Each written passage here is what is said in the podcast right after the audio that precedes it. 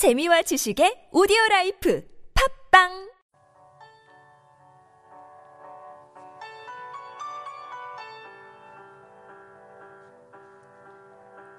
어제보다 나은 오늘을 가꾸고자 하는 사람들에게 작고 심플하게 삶을 일깨우기 위한 소소한 코칭 팟캐스트 작심 3일 지금부터 시작하겠습니다.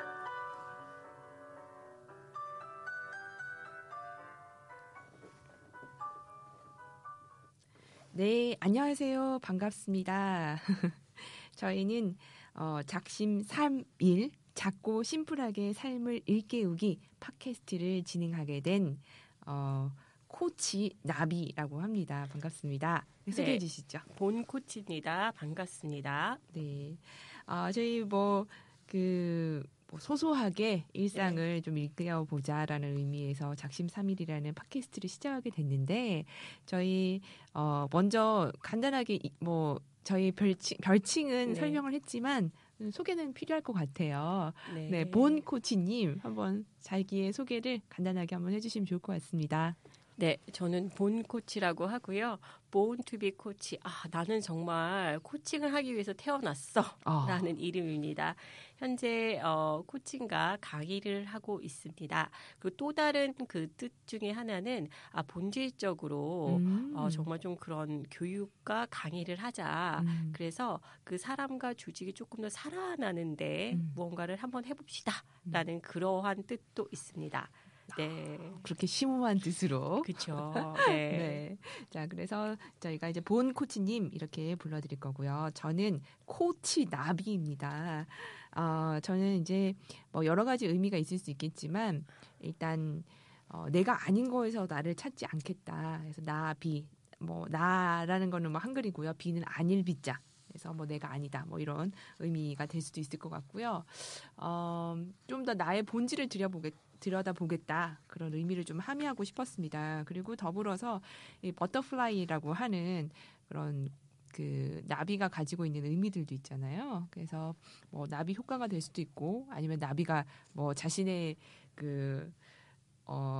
생존을 위해서 꿀을 따고는 있지만 그게 또 다른 생명을 인택시키는 그런 일을 하고 있으니까 또 제가 하는 일 또한 그러하면 좋겠다라는 의미에서 코치 나비 이렇게 불러주시면 좋겠습니다. 와우, 멋진 이름이네요. 코치 나비. 네, 감사합니다.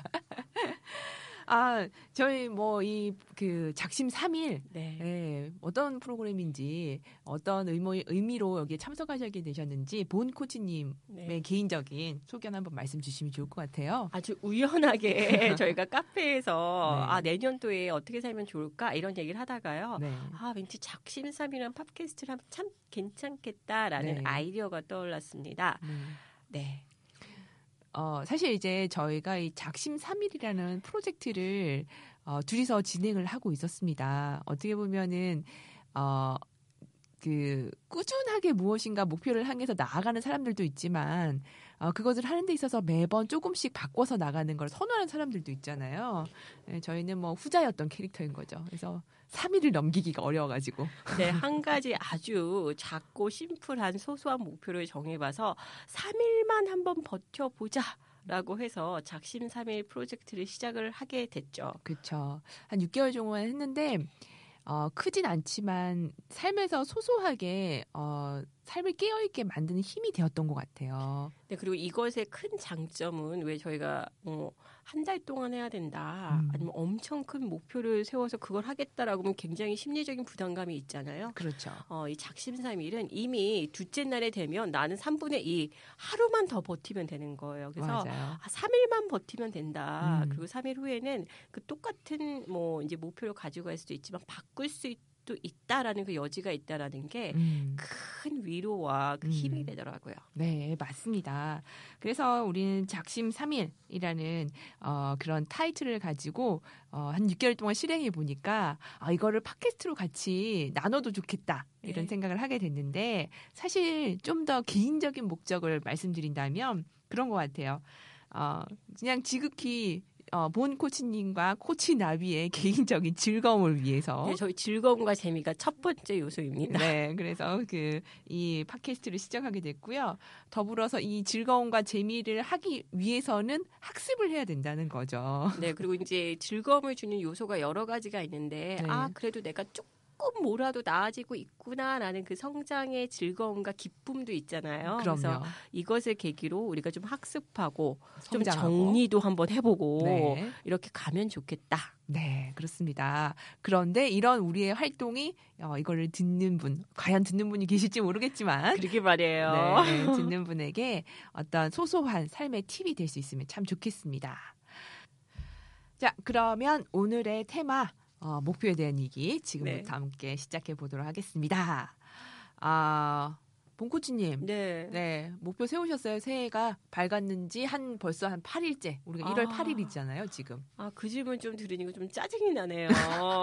많이 듣진 않았지만 네. 뭔가 나도 좀 이때쯤은 완벽한 목표를 세워서 짜잔, 맞아요. 저 이런 목표 세웠습니다. 너무너무 열정이 나요. 이런 얘기 하고 싶은데. 그렇죠. 희망찬 새해를 출발하고 그쵸. 싶은데. 네. 네. 아직은 그런 목표를 제가 가진 것 같지는 않고요. 네. 그나마 다행인 것은 이제 지난주에 코치분들 모임에 갔는데 그 질문이 딱 파워포인트 위에 있는 거예요. 네. 2016년도가 마무리가 될 때 무엇을 당신이 이루면 당신답게 살았다라고 이야기를 하겠습니까? 네. 만족하겠습니까? 라는 뜻이겠죠. 그래서 저희가 이제 3명씩 이 이야기를 했어요. 그랬더니 저희는 정말 그 코치분들 보통 가면 에너지 굉장히 긍정적이시고요. 아주 열정적으로 새해 목표 이런 것들 막 다른 조는 얘기하고 있었거든요. 네. 저희는 약간 아웃사이더 같이 이 새해 목표 꼭 가져야 되나요? 라는 사람들만 모인 겁니다. 네. 어찌나 감사하던지. 진짜 감사한 상황이긴 하네요. 그죠. 이구동성으로 아직은 목표가 없습니다. 라고 했고요. 한 분의 코치분은 너무 피곤하다. 나 나름대로 여태까지 열심히 살았다. 기를 쓰고 했는데 굳이 내가 또 목표를 잡아야 되냐라는 그 이야기를 하셨어요. 그러면서 본인은 원래 열정이란 말을 되게 좋아하신대요. 근데 그 열정이란 말이 요즘은 그 단어 자체가 왜 사회에서 열정페이 이러면서 조금은 약간 부정적인 그리고 그 단어를 들으면 청년들이 피로감을 느끼잖아요. 그래서 이제 열정이라는 단어가 자기한테 이제 조금 그런 단어가 됐다라는 거예요. 아, 그러네요. 이해가 되네요. 피로감이 그렇죠. 함께. 그래서 이 새해라는 목표라는 얘기 들었을 때 그런 좀 피로감이 있지 않나. 그래서 옆에 계신 분도 거의 비슷한 반응이셨어요. 아, 물이 그저 물 흐르듯이 그냥 좀 그렇게 살고 싶다. 그래서 자기는 그냥 지금 가만히 있는 중이다라는 얘기를 하시더라고요. 네. 근데 들어보니까 그래 가만히 있다 보면 또 어느 순간에 그게 외부적인 자극일 수도 있고요. 내면의 목소리로 떠오르면 그냥 목표 세우면 되지 않나 이런 생각도 들었고요. 이제 저도 얘기를 했던 것 같아요.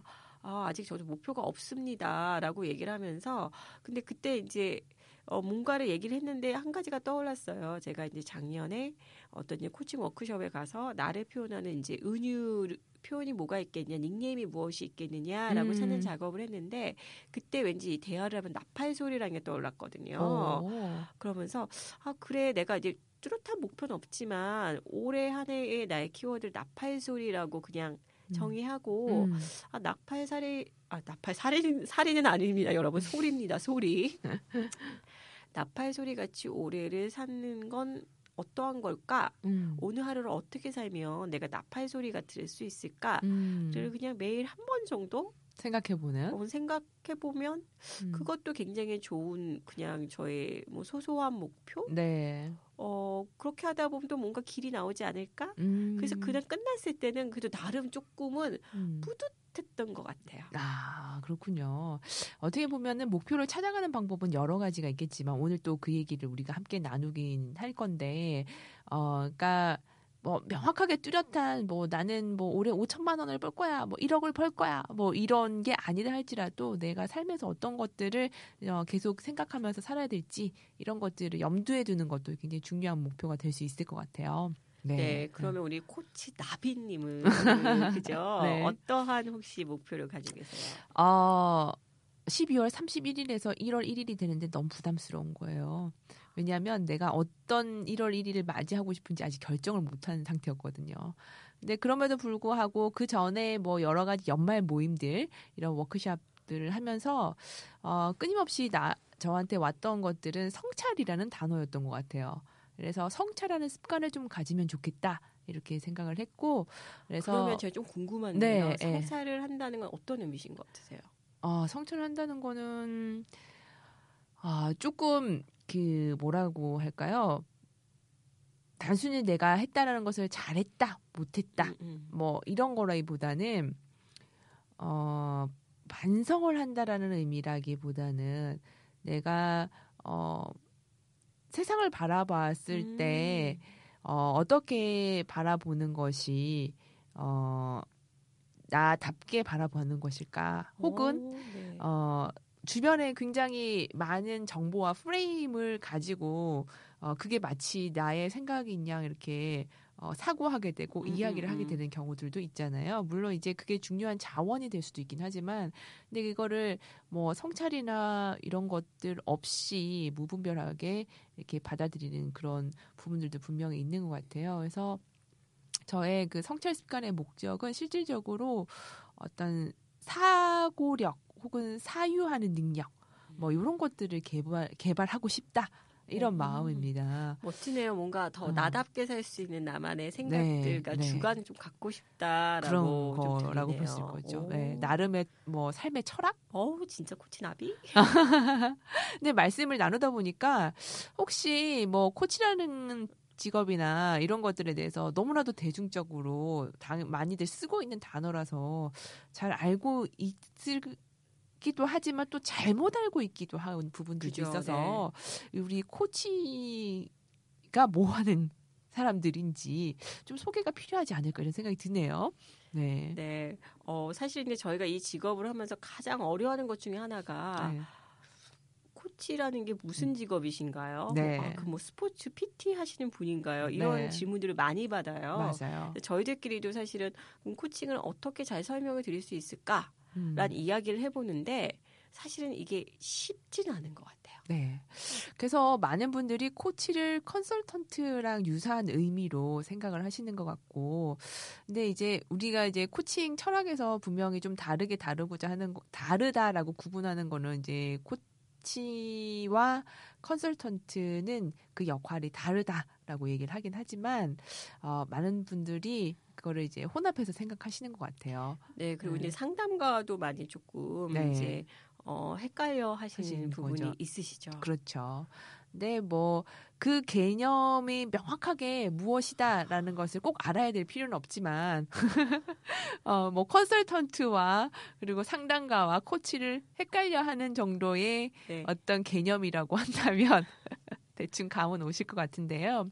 굳이 뭐 좀 정리를 한다면 이렇게 얘기를 해볼 수도 있을 것 같아요. 저는 뭐 제가 저를 소개할 때 이렇게 소개를 하기도 하는데 정말 자기가 무엇을 원하는지 그것을 찾고자 하는 사람이 그것을 찾을 수 있도록 도와주는 그런 서포터일 수도 있을 것 같고요. 그리고 잘 실행하고자 하는 사람에게 그것을 실행할 수 있도록 도와주는 서포터, 뭐 일종의 파트너. 라고 얘기해 볼 수 있을 것 같다는 생각이 듭니다. 딱 한마디로 뭐 정리하기 좀 어렵긴 하지만. 네, 네. 저도 이제 생각하는 개념은 동일해요. 네. 누군가가 굉장히 성장을 하고 싶거나 뭐 목표를 찾고 싶거나 아니면 좋은 선택을 하고 싶거나 실행력을 높이고 싶을 때 그것에 대합 파트너로서 이분이 그 길을 잘 갈 수 있도록 같이 가는 그러한 뭐 사람이다라고 정의를 하고 쉽네요. 네. 네, 맞습니다. 그러다 보니까 어떻게 보면은 지금 우리가 다루고자 하는 이 목표나 뭐 이런 것들에 대해서 무엇보다도 치열하게 고민해본 사람들일 수도 있지만 또 반면에 그것을 그 뭐라고 얘기해야 되죠?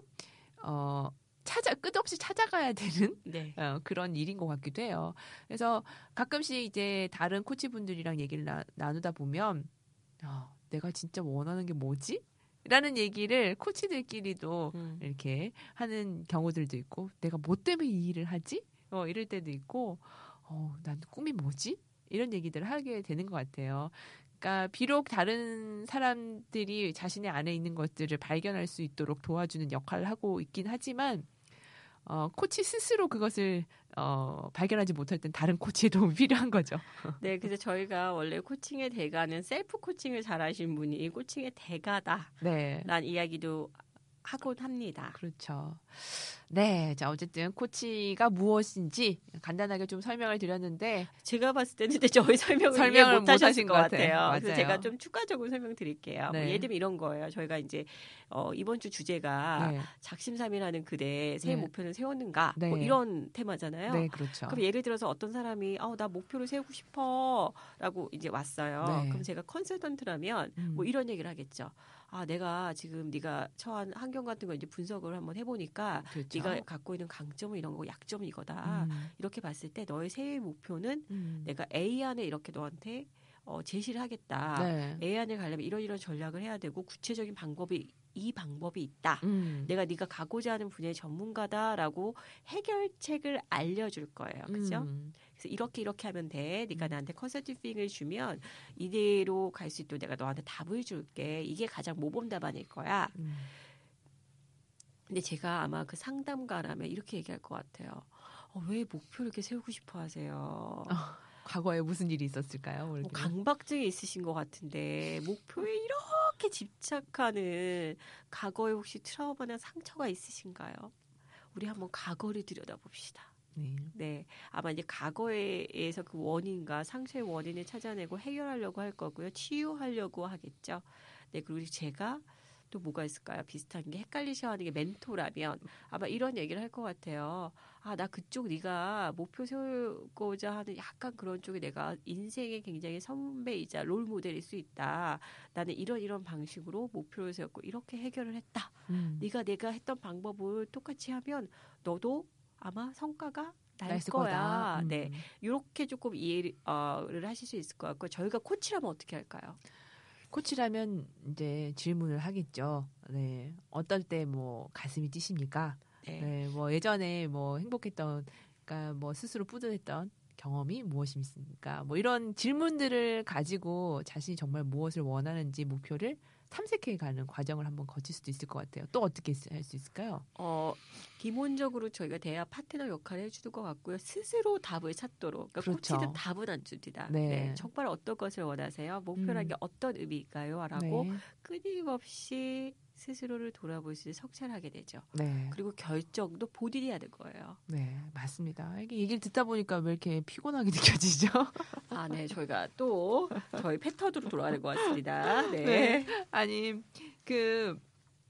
어떻게 보면은 답을 쉽게 찾을 수 있는 거는 별로 고통스럽지 않지만 생각을 많이 해야 맞아요. 되는 것들은 굉장히 뭐 에너지가 많이 들고 고통스럽기도 하잖아요. 재미있을 때도 있는데요. 또 뭔가 머리를 지었다는 듯하고 봐도 뭔가 없는 것 같은데 암흑과 같은데 네. 아니면 난 너무나 잘하고 싶어서 그냥 가장 좋은 그런 뭐 사례 네. 이런 것들 듣고 내가 팁을 얻었으면 좋겠다. 네. 그런 마음도 많은 것 같아요. 맞습니다.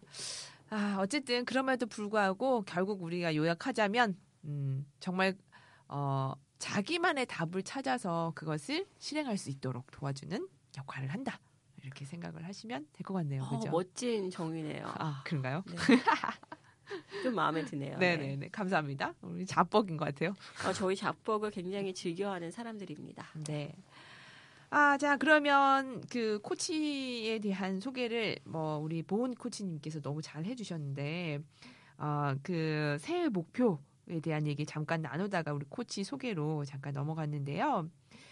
주변에 보면은 뭐 목표를 세웠다는 사람들도 있지만 뭐 되려 이제 저희들은 주변에 코치들이 많으니까 코치분들 중에서는 저는 신년에 이런 거 하려고 합니다. 뭐 이런 목표를 굉장히 뭐 고민 많이 해가지고 뿌듯하게 세우신 분들도 되게 많지만 그렇지 않은 주변 사람들을 보면은 굳이 목표를 세워야 되냐? 뭐 이런 반응들도 많이 보이잖아요. 네, 맞아요. 네, 네. 그래서 제가 이제 목표라는 주제를 가지고 우리가 팟캐스트를 진행하기로 했기 때문에 몇 명한테 물어봤습니다. 그랬더니 제가 물어봤던 5명의 사람들 중에서 목표가 있다라고 명확하게 말한 사람은 한 명도 없었던 것 같아요. 오, 좋네요. 그렇죠. 그래서 생각보다 그 새해가 되면은 새롭게 살고 싶다라는 그런 의미를 담아서 다이어리도 사고 거기에 뭐 계획도 적어보고 이렇게 하지만 선뜻 그렇게 결심이 잘 되는 것 같진 않더라고요. 그래서 뭐 여러 가지 이유가 있겠지만 뭐 목표를 생각하는 것 자체가 너무나도 필요하다. 그렇죠. 네, 이럴 수 있잖아요. 네, 또 어떤 분들은 약간 완벽주의셔서 맞습니다. 아 진짜 내가 가슴이 쩌렁쩌렁하게 울리는 아니면 정말 완벽한 그림을 그리고 네. 나한테 최선이 될 수 있는 그 목표를 세우고 싶어 네. 하고 차이피 미루시거나 네. 생각하시다가 정리가 안 되셔서 네. 미국에 빠져버리신 분들도 계시고요. 맞습니다. 그럴 때 코치가 필요한 거죠. 그렇죠. 저도 혼자 살 때 그러니까 뭐 10년 후에 이런 모습이 되면 좋겠어. 셀프 코칭을 하잖아요. 네네. 그러면서 이렇게 에너지가 막 들떠가지고 그림도 그려보고 너무너무 신나고 다이나믹한데 그 다음날 눈을 떡 떠보면 그 원대한 목표가 너무 멀리 있는 거죠. 그렇죠. 지금은 네. 현실이거든요. 네, 우리가 현실. 딛고 있는 그 땅은 현실입니다. 네. 그래서 그 원대한 목표를 나아가기도 전에 피로감이 생겨가지고 네. 예, 목표를 세우기를 주저하게 되는 경험도 한번 있었던 것 같아요. 예. 그리고 요즘 조직에서는 항상 그 연말에는 뭐 올해의 목표를 뭐 KPI라든지 뭐 이런 네네. 걸 체크하고 연초에는 또 그 달성해야 될 목표를 만들기도 하고 뭐 이러잖아요. 이런 활동들이 반복되다 보니까 이 목표를 세우고 달성한다는 거에 대한 피로감 자체도 많은 것 같아요. 네, 그리고 조직에서 그 얘기를 하시더라고요. 매년 목표가 상승된다. 한 번도 적게 되는 게 없다. 그래서 내가 예를 들어서 작년에 정말 잘해서 120%를 했다. 네. 축하할 일일 수도 있으나 내년에는 난 130%를 해야 일을 잘하는 사람이 된다. 그렇죠. 너무나 힘들다. 내년이 점점 힘들어지는 것 같다. 그런 이야기를 많이 하시더라고요. 네, 굉장히 공감되는 네. 얘기라는 생각이 드는데 그러면 이제 뭐 사람들은 여러 가지 이유로 목표를 세우기도 하고 안 세우기도 하고 막 이럴 것 같아요. 근데 중요한 거는 목표를 세우는 게 중요한가? 정말 필요한가? 뭐 이거에 대한 얘기도 한번 필요하지 않을까요? 네, 그런 것 같네요. 과연 목표가 있는 것이 어떤 의미일까? 네, 코치 나비님은 어떻게 생각하세요? 가만히 있어 보면요. 일단 목표라는 것 자체가 떠올려 보면 한편 굉장히 부담스럽고 뭐 이런 부분들도 분명히 있어요. 네. 근데 다른 한편으로는 뭐가 있냐면 아주 사소한 목표는 재미를 만들어내는 거죠. 아주 사소한 목표가 재미와 더불어서 삶의 원동력이 된다고나 할까요? 맞아요. 때로는 저도 기억하는 게 저는 사실은 이제 목표 세우는 거 굉장히 즐겨하는 사람 중에 하나였습니다. 과거형입니다. 네, 그래서 매년 연말이 되면 친구들을 감금하고 너는 이 목표를 다 세우기 전까지는 이 방을 나갈 수가 없어. 이 카페를 나갈 수가 없어. 그래서 저의 그 목표 약간 노예가 되셨던 분들이 계세요. 네, 제가 그 중에 한 명이었어요. 맞습니다. 네. 네, 저희 절친은 한 10년 동안 좀 고생을 했는데요. 목표를 세우기만 하더라도 사실 굉장히 들뜨고 굉장히 기분 좋고 하는 기쁨들이 있더라고요. 그래서 네. 저는 사실 목표를 실행하는 것보다는 세우면서의 그 즐거움을 만끽했던 것 같아요. 네. 그런데 가정이 지나가면서 내가 실질적으로 그것을 하고 있지 않다. 또 이것이 너무나 힘들다. 그리고 현실과 어떻게 보면 상상한 것의 갭들을 발견하게 되면 약간 좌절감? 같은 것도 컸던 것 같습니다. 네. 그래서 이제는 점점 네, 어찌 보면 조금 목표가 작아지고 있지 않나? 네, 이런 생각도 들어요.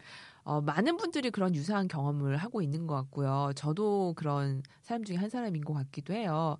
원대하고 거대한 목표가 때로는 필요하기도 하지만 삶을 어떻게 보면 끊임없이 나아가게 만드는 것은 작은 목표일 수도 있고요. 그렇죠. 네, 근데 목표가 반드시 있어야 된다고 강요할 필요는 없지만 스스로 거기에 대해서 내가 뭘 원하지? 라는 것을 생각하면서 깨어있을 필요는 있는 것 같다는 생각이 들어요. 그죠? 그러니까 어떠한 결정이 되던 내가 목표를 가진 삶을 살던 아니면 뚜렷한 목표가 꼭 아니래도 일상적인 삶을 살던 그것에 대해서 내가 어떠한 결정을 하고 있는지 좀 주도적이 되는 것이 좀 좋지 않나. 네, 저도 그런 생각은 듭니다. 네. 그래서 목표의 뭐 효과 뭐 이런 것들 얘기 동기부여 강의를 한다든지 이럴 때 얘기 많이 나오는 것 중에 하나는 뭐 브라이언 트레이시라고 하는 굉장히 유명한 그 동기부여 강사가 했던 얘기 중에 하나죠. 그래서 예를 들어서 뉴욕에서 서울로 출발하는 이제 그 비행기가 이제 그 자동 항법 장치에 의해서 서울로 이렇게 올 수밖에 없게끔 목적지가 이제 정해져 있다라고 되어 있으면 그 목적지가 명확하니까 비록 날씨에 따라서 이렇게 아니면 기압에 따라서 바람에 따라서 비행기의 항로가 조금씩 변경된다 할지라도 결국엔 서울에 도착할 수밖에 없다. 이렇게 얘기를 하잖아요. 굉장히 목표라는 것이 명확할 때 삶이 나아가야 될 방향을 이끌어준다는 의미를 잘 부각해주는 그런 설명인 것 같긴 해요. 근데 한편으로는 뭐 세워서 좋은 것도 있지만 피로감도 있다는 거죠. 횡설수설하는 것 같아요. 네, 저도 횡설수설에 한 표 던지도록 하겠습니다. 네. 그래서 물론 이제 목표가 있을 때 제 삶도 돌아보면 조금 그렇게 목표 의식이 있었을 때 열심히 살고 좀 뿌듯했던 그런 마음들도 있었던 것 같아요. 그리고 이제 우선순위도 걸러지고 누군가가 나한테 기회라는 것을 이야기했을 때 예스를 해야 될지 노를 해야 될지가 명료해지더라고요. 그래서 분명히 목표를 갖는다는 것에 대한 강점도 있고요. 또 한편으로는 어떤 분들이 이런 얘기 하시더라고요. 목표를 세워도 어차피 사실은 굉장히 많은 변수에 의해서 환경적인 변수에 의해서 내가 정말 뭐 사장이고 엄청나게 이 환경을 통제할 수 있는 그런 사람이 아니라면 이것을 꾸준하게 한다는 것은 거의 불가능하다. 특히 뭐 예를 들면 셀러리맨들 하루의 일상이 굉장히 많은 부분들이 상사의 보고라든지 어떤 부분에 의해서 사실은 뭐 저희가 서비스 제공해야 되는 부분이 있잖아요. 거의 불가능이다. 이런 이야기를 하시기도 하시더라고요. 네, 맞습니다. 뭐 어찌 되었든 갑자기 또 전혀 다른 경험이 생각이 나는데 그 혹시 내 안에 잠든 거인을 깨워라. 저 굉장히 좋아했어요. 한국에서 그런 워크숍도 종종 있었잖아요. 그래서 한때 굉장히 유행했던 워크숍이었죠. 그 숯불 위를 맨발로 걷는 거. 걸어봤습니다. 해보셨죠? 네. 저도 했는데 그렇게 얘기를 하더라고요. 그러니까 한 7m 정도 되는 그 숯불로 만들어진 그 길을 맨발로 이렇게 걸어가잖아요. 근데 그 원래 사람의 피부 조직이 뜨거운데 딱 닿았을 때 그 아주 짧은 시간 동안에는 그 데이는 것을 방지하기 위해서 순간적으로 습기나 이런 것들이 나온다니까 피부에 보호막이 있다라는 거죠. 그래서 이거를 그 7m를 걸어가면은 거의 대부분은 다치지가 않는다. 이게 기본적인 원리인가 봐요. 이거 원리 설명드리면 나중에 하시는 분들은 효과가 없을 수도 있지만, 근데 저한테 그 경험이 좋았던 건 뭐였냐면 저는 물론 숯불에 발을 대진 않았어요. 근데 주변에 몇 사람이 발을 댄 사람이 있는 거죠. 아, 정말요? 제가 했을 때는 아무도 안 됐죠. 그래서 아무도 안 됐다면 저한테 큰 인사이트를 주지 못했을 것 같아요. 근데 차이가 뭐냐를 관찰해 보니까 굉장히 흥미로운 건 뭐냐면 그 숯불을 걷기 전에 숯불 앞에서 사람들에게 자기가 정말 원하는 것을 큰 소리로 외치게 해요. 큰 소리를 외치게 하고 그 큰 소리를 외치면서 그것만 집중해서 걸어가도록 하거든요. 근데 대부분의 사람들은 이제 이것을 인도하는 그 리더가 충분히 거기에 몰입됐을 때 출발을 시켜요. 근데 어떤 사람들은 이 앞에 눈에 놓인 숯불에 대한 공포감이 너무나도 크기 때문에 거기에 집중을 못하는 거예요. 자기가 원하는 거에 대해서 집중을 하지 못하는 거죠. 그래서 그것을 걸어가는 동안에 그 숯불에 대한 두려움이 너무나도 크게 이렇게 느껴지기 때문에 그냥 살포시 밟으면서 이렇게 가면 크게 위험이 없는데 빨리 가겠다는 마음이 있어서 내가 원하는 목표에 집중하는 것이 아니라 이 숯불에만 집중을 해서 걸어가기 때문에 발걸음이 더 빨라지고 그리고 더 깊어지고 이러면서 이제 숯불이 발에 박히게 되는 거죠. 아, 그렇군요. 그렇게 해서 발에 댄 사람들이 몇 명 있었어요. 물론 그분들 개인에게는 굉장히 뭐 좋지 않은 경험이 될 수 있지만 저한테는 굉장히 큰 어떤 인사이트를 주는 경험이었어요. 그래서 내가 원하는 것에 끊임없이 집중을 하고 가는 동안에는 그 여타 그 공경이라고 얘기할 수 있는, 고통이라고 얘기할 수 있는, 고생이, 네. 고생이라고 얘기할 수 있는 그런 것들이 크게 와닿지 않을 수 있겠구나. 충분히 그럴 수 있겠네요. 그렇죠. 그래서 내가 원하는 거에 집중하는 거, 목표에 집중하는 게 굉장히 큰 내적인 힘을 일으킬 수도 있겠구나. 라는 생각을 하게 됐습니다. 저도 그것은 동의하는 것이 아마 많은 분들이 그런 생각 가지실 거예요. 매일매일 아침에 일어나는 것이 참 즐거웠으면 좋겠다. 뭔가 기대나 희망감이 있었으면 좋겠다. 네. 그래서 실제적으로 그 자살을 하게 되는 이유를 보면요. 왜 부자다라병이라는 얘기를 하잖아요. 아, 그렇죠. 오히려 가난하고 정말 당장 배가 고프고 삶이 너무 어려운 사람들은 한 끼의 빵과 밥을 위해서 너무 그것에 집중되어 있기 때문에 어떻게 하면 살까에 집중하지 죽을 생각을 안 한다는 거예요. 네. 근데 어느 정도 저희가 의식주가 해결이 됐는데 그 다음에 많은 공허감이 밀려온다는 거죠. 그렇죠. 그래서 내 삶의 의미가 무엇이 있을까? 그런데 여러 가지 그런 것들 중에 앞에 소망이 없다, 희망이 없다라는 것이 사람을 죽인다라는 거예요. 네. 왜 지금 상황이 여러 가지 힘들더라도 앞으로 나아질 거야. 아니 내가 너무 원하는 목표가 있어. 네. 그러면 사실 그게 또 사람들한테 많은 네. 힘을 주는 것 같거든요. 그렇죠. 근데 소망이 없는 삶은 굉장히 어떻게 보면 극단적으로 내가 무슨 살아야 될 의미가 있나 라는 또 생각을 불러일으키지 않나. 네, 그 생각도 좀 드네요. 네, 맞습니다. 그래서 목표는 일종의 소망이 될 수도 있는 거고요. 그죠? 네. 네. 근데 누군가한테 목표는 사실 굉장히 무거운 책임감과 이 될 수도 있을 것 같아요. 네, 맞습니다. 자, 그래서 어떻게 보면은 목표라는 것이 삶의 원동력이 될 수도 있지만 또 목표가 없다는 게 꼭 잘못된 건 아니잖아요, 그죠?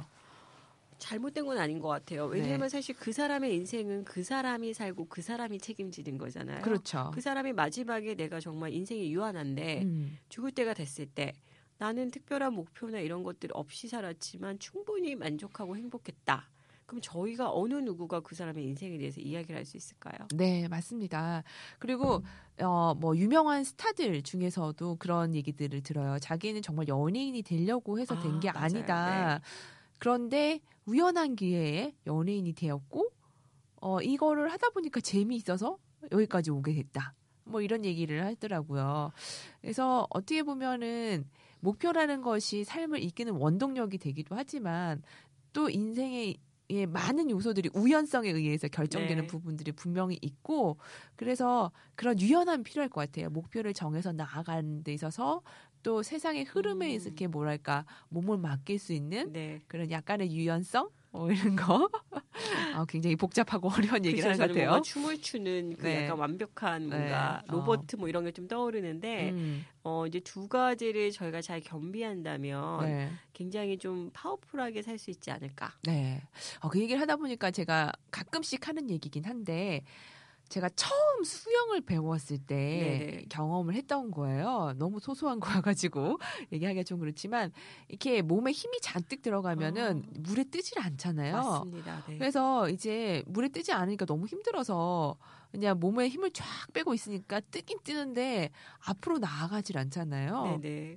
근데 어느 날 느낀 거예요. 물의 흐름을 몸에 힘을 빼고 몸의 힘을 빼고 물의 흐름을 타는 방법을 알게 됐고 근데 그렇게 물의 흐름을 탄다고 해서 끝나는 게 아니잖아요. 앞으로 나아가야겠다는 의지나 네네. 어떤 지향성이 있어야 이렇게 수영으로 앞으로 나아가게 되는 거잖아요. 그래서 저는 그 수영을 하면서도 몸을 맡기는 것과 그리고 지향한다는 것이 동시에 일어날 수 있겠구나. 굉장히 좋은 인사이트네요. 네네. 그런 경험을 했었습니다. 네. 그래서 저는 그 수영을 처음 배워서 이렇게 물 앞으로 나아갔던 그 경험이 저한테 굉장히 긍정적으로 네. 앵커링이 되어 있는 것 같습니다. 그러네요. 네.